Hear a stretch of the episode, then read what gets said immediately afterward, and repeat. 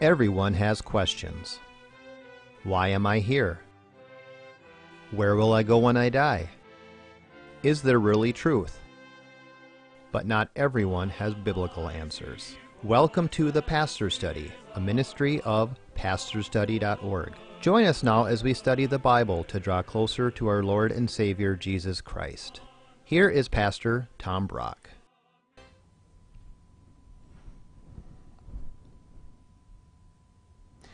Welcome to the Pastor's Study. For this half hour, I don't think there is a more important question in life than the one we're going to tackle right now, namely, how is a person saved? In other words, how do you make sure you go to heaven for all eternity instead of hell for all eternity when you die?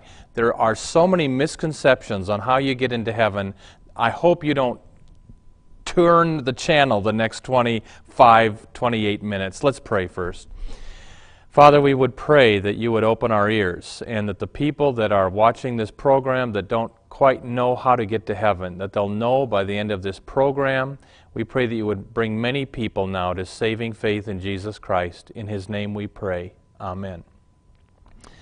To answer the question, how is a person saved, I just want to tell you the story of Martin Luther.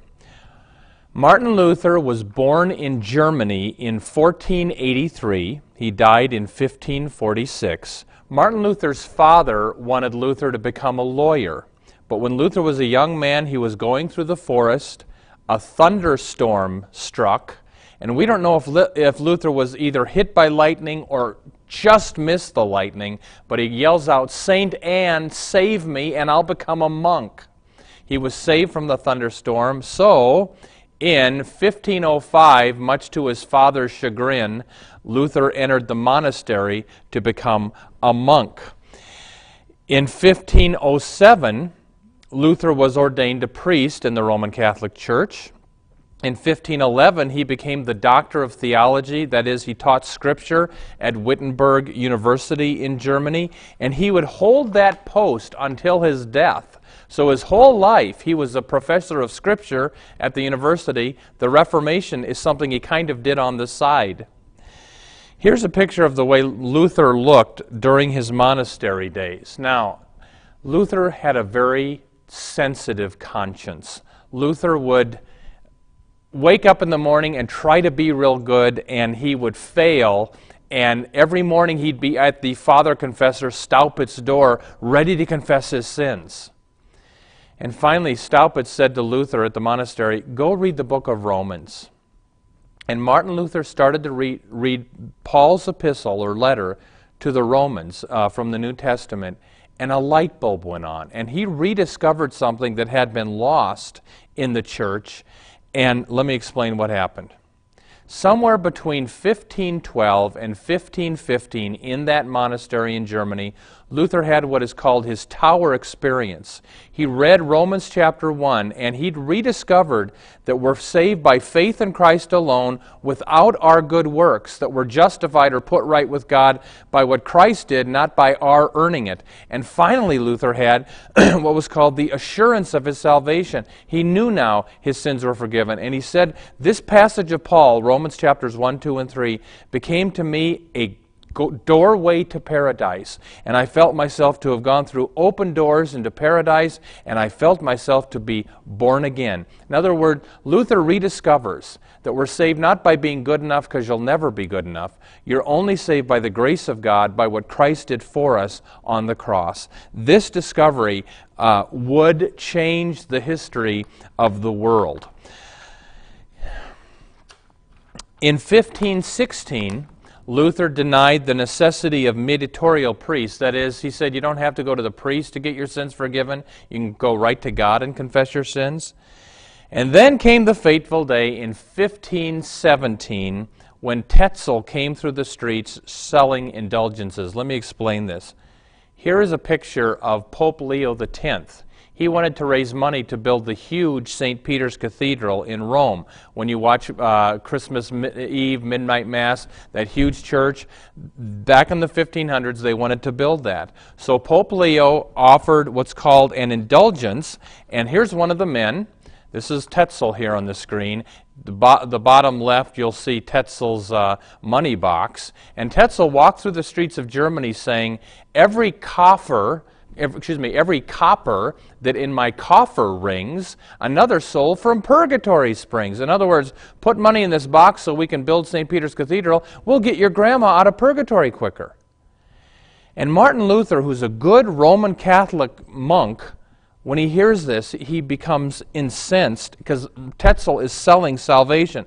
So Luther goes uh, to the door of Wittenberg Cathedral and he nails his 95 theses on the door of Wittenberg Cathedral. That happens in 1517. Here's Luther pounding up his 95 points of contention with the Roman Catholic Church. Now, remember, Luther's a Catholic. He has no intention of leaving the church, but he's trying to reform the church from within. Uh, it starts a bit of an uproar because a lot of these things people are in agreement with that you don't sell salvation. In 1517, Martin Luther, excuse me, 1519, Martin Luther denied the primacy of the Pope. In other words, he said, the Pope is not the head of the church, Jesus Christ is the head of the church. Then in 1520, he did this. He wrote some letters to German princes saying, number one, we need to reform the church. Number two, you can stop paying tributes to Rome. Let me explain that. The, uh, eh, the leaders of, of the medieval uh, countries would send lots of money to Rome. They were required to, uh, kind of, for their salvation. Luther said, that's not in the Bible. They have to send your money to the Pope. He also said that we should stop clergy celibacy. He said, Where in the Bible does it say you can't be married and, and be a priest? The, Peter was married, the apostles were married. So let's let the clergy marry because there was so much immorality among the clergy. He, Luther said, Let them marry. Also, Luther said, Let's stop saying masses for the dead. Uh, my dad was a Catholic. And when my dad died, I remember the night before we said Hail Marys, Our Fathers, over and over and over. I think a Mass was said to him. This, this is all done to try to get dad out of purgatory quicker. And Luther said, ultimately, Luther would say, There is no purgatory. The Bible talks about heaven and hell, and when you die, that's where you go. And saying Masses and paying money to Tetzel isn't going to change somebody's uh, time anywhere.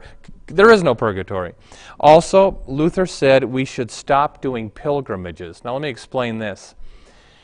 In medieval Europe, poor people would traipse hundreds of miles to get to, say, Vézelay, France. If you've ever been to France, there's a beautiful cathedral on the top of a hill built around the little finger bone of Mary Magdalene, supposedly. And so, so poor people would traipse hundreds of miles to get near Mary Magdalene's little finger bone. Why? To get time off of purgatory. And Luther said, stop this. Uh, Luther also said we should stop religious orders, uh, monks and, and nuns. He said we shouldn't go off on a mountain somewhere and pray. We need Christians need to be right down in the culture, spreading the gospel, not in a monastery somewhere. And Luther said we should reinstitute communion in both kinds. The Roman Catholic Church at that point in time was just giving the bread out. Luther said Jesus gave us bread and wine for the Last Supper, the Lord's Supper. Let's hold to that.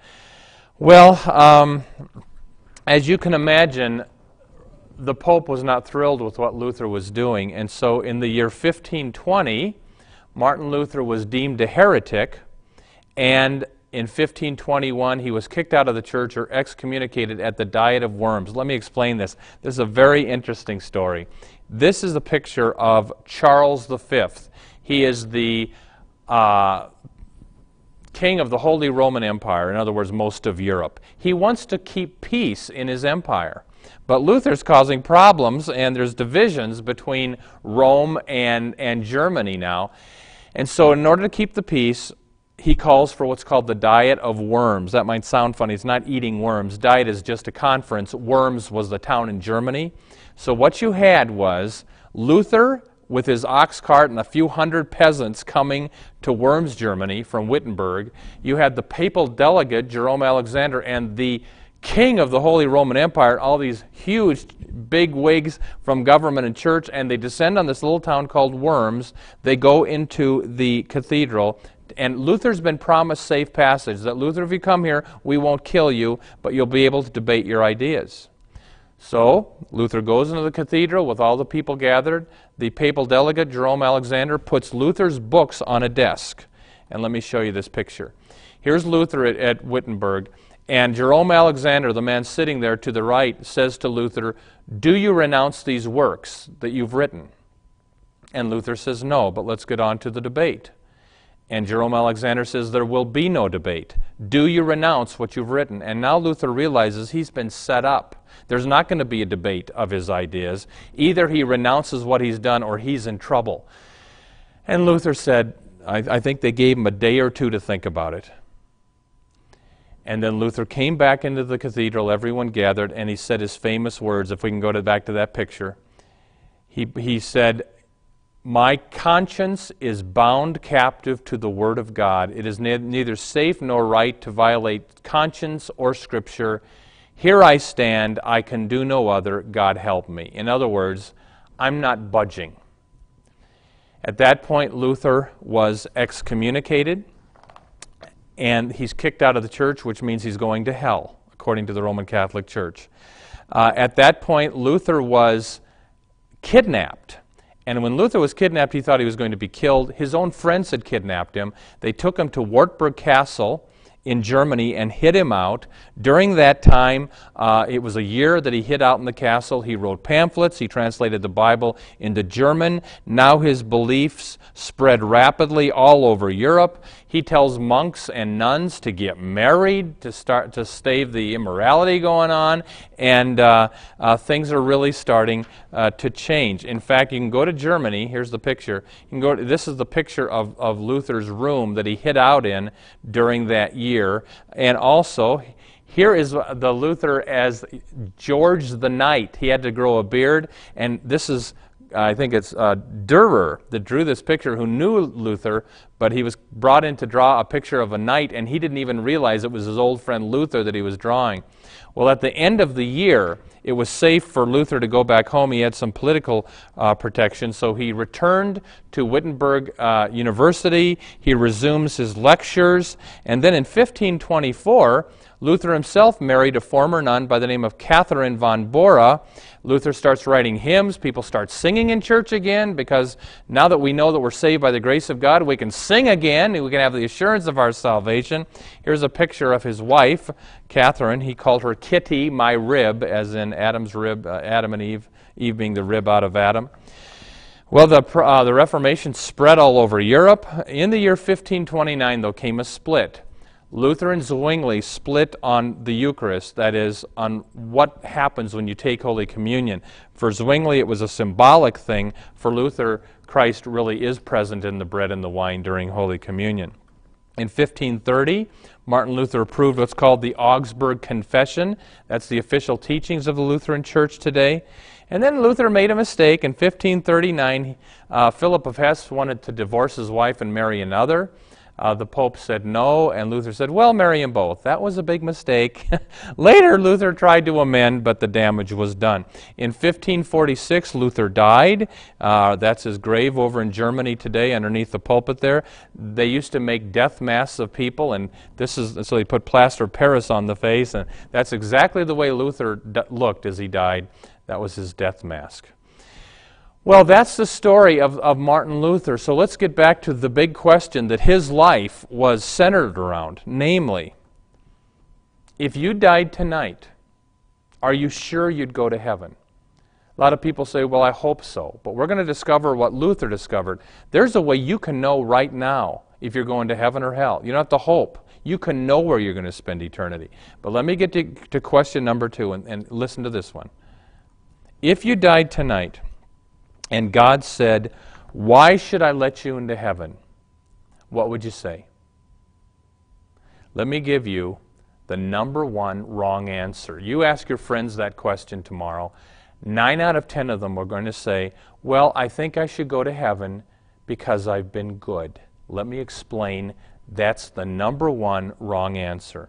I know of a pastor who told us about his Aunt Edith, an 80 year old woman, a nice old woman, not a Christian woman, but one day, uh, this pastor's wife pushed him out the door and said, Go across town and talk to Aunt Edith about her soul. So he drove across town, sat in her lovely living room. She was quite wealthy. Well, Aunt Edith, can I ask you a couple questions? Yes, Pastor. Well, question number one If you died tonight, are you sure you'd go to heaven? She said, Well, I hope so. And he said, Well, the Bible says you can know so, but let me ask you question number two. If you stood before God and he said to you, Why should I let you into heaven? What would you say? And she said, I've been good. And because I'm a basically good person, I think God will let me into heaven. The pastor said, Okay, Aunt Edith, let's see how good you are. Don't answer out loud, but just in your heart. I'm going to take you through the Ten Commandments. Let's see how you're doing. Commandment number one Thou shalt have no other gods before me. Is God the most important thing in your life 24 hours a day? Have you ever let your beautiful home, your children, your grandchildren, has anything ever been more important to you than God? If so, you broke the first commandment, you deserve to go to hell. Commandment number two, thou shalt not take the name of the Lord thy God in vain. Have you ever said, Oh my God, Oh Lord, uh, GD etc., etc.? Have you ever taken Jesus' name in vain? If so, you've broken the second commandment. You deserve to be punished for your sins. Commandment number three, remember the Sabbath day and keep it holy. He said, Aunt Edith, do you go to church every Sunday? Do you love to worship God? Do you, do you observe the Sabbath? Or do you maybe make it Christmas and Easter? Have you ever broken the Sabbath? If so, you've broken the third commandment. Commandment number four, honor your father and mother. When you were a little girl, did you ever disobey your parents, etc., etc.? If so, you broke the fourth commandment. Commandment number five, thou shalt not kill. And he, he said, when he got to this one, she kind of breathed easy, but he said, No, no, listen, the Bible says if you've ever hated anybody in your heart, you've killed them. He took her through 6, 7, 8, 9, 10. By the time he got done with Aunt Edith, she knew she wasn't going to make it.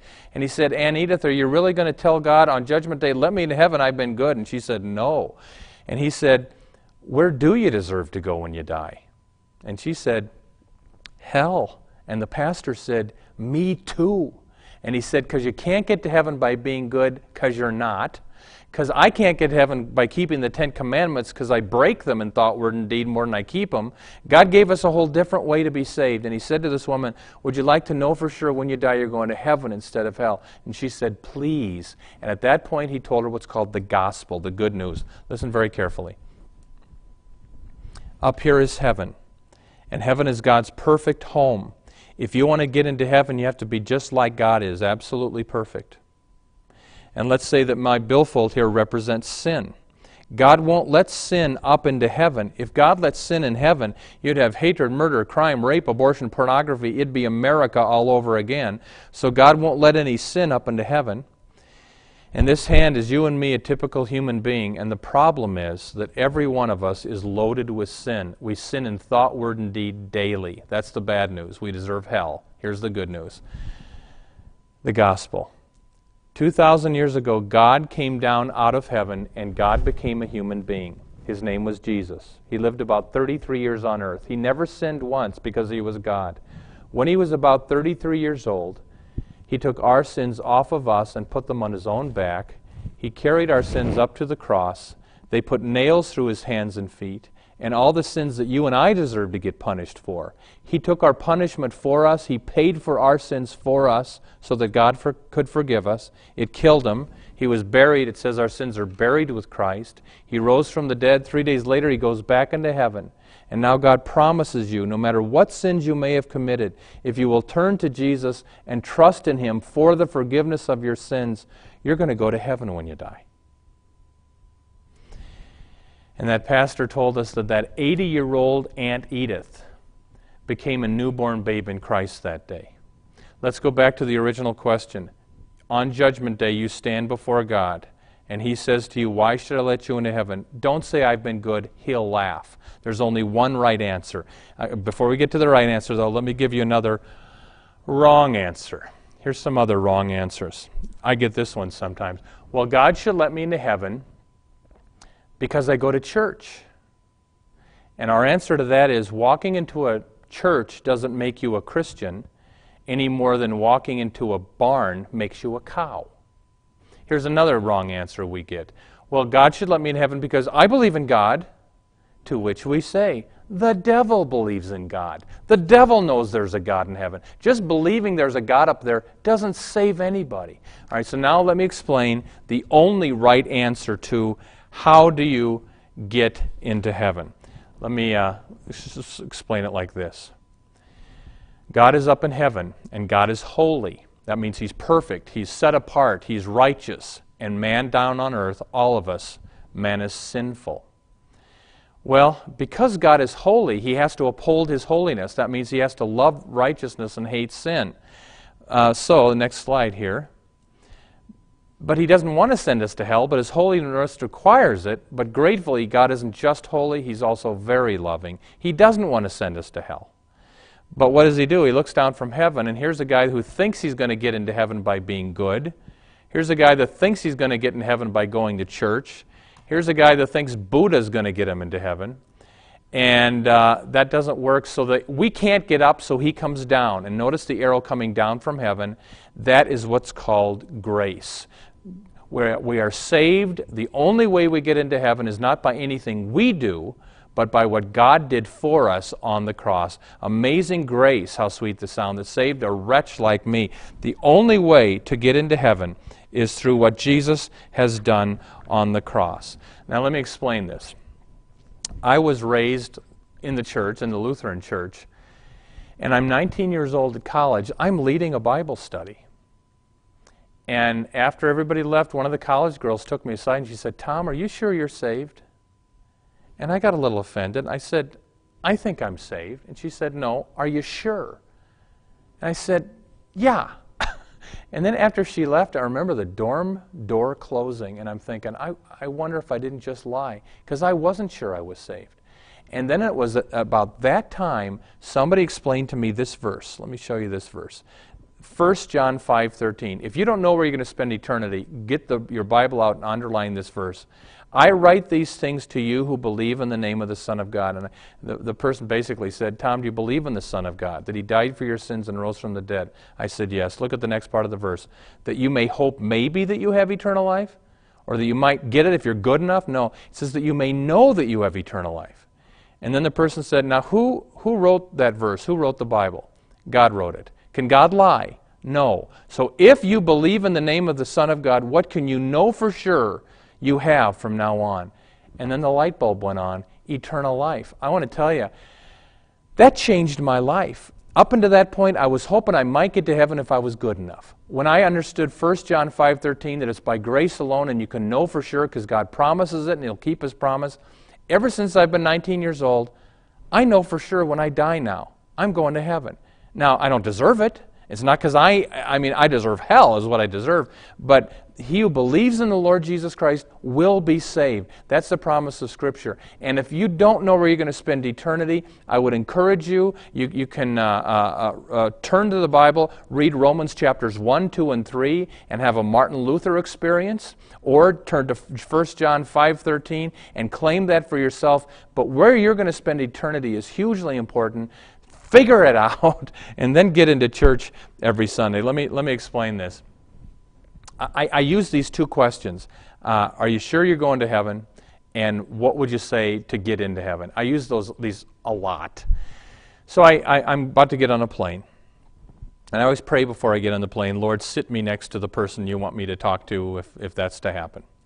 So I'm, I'm, i get on the plane, and the plane takes off. I'm sitting next to a 12 year old boy from Florida by the name of Matthew.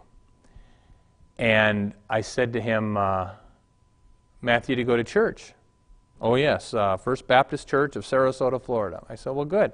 I said, Can I ask you what they teach you at that church? I said, I'm a pastor at my church in, in Minneapolis. He said, Okay.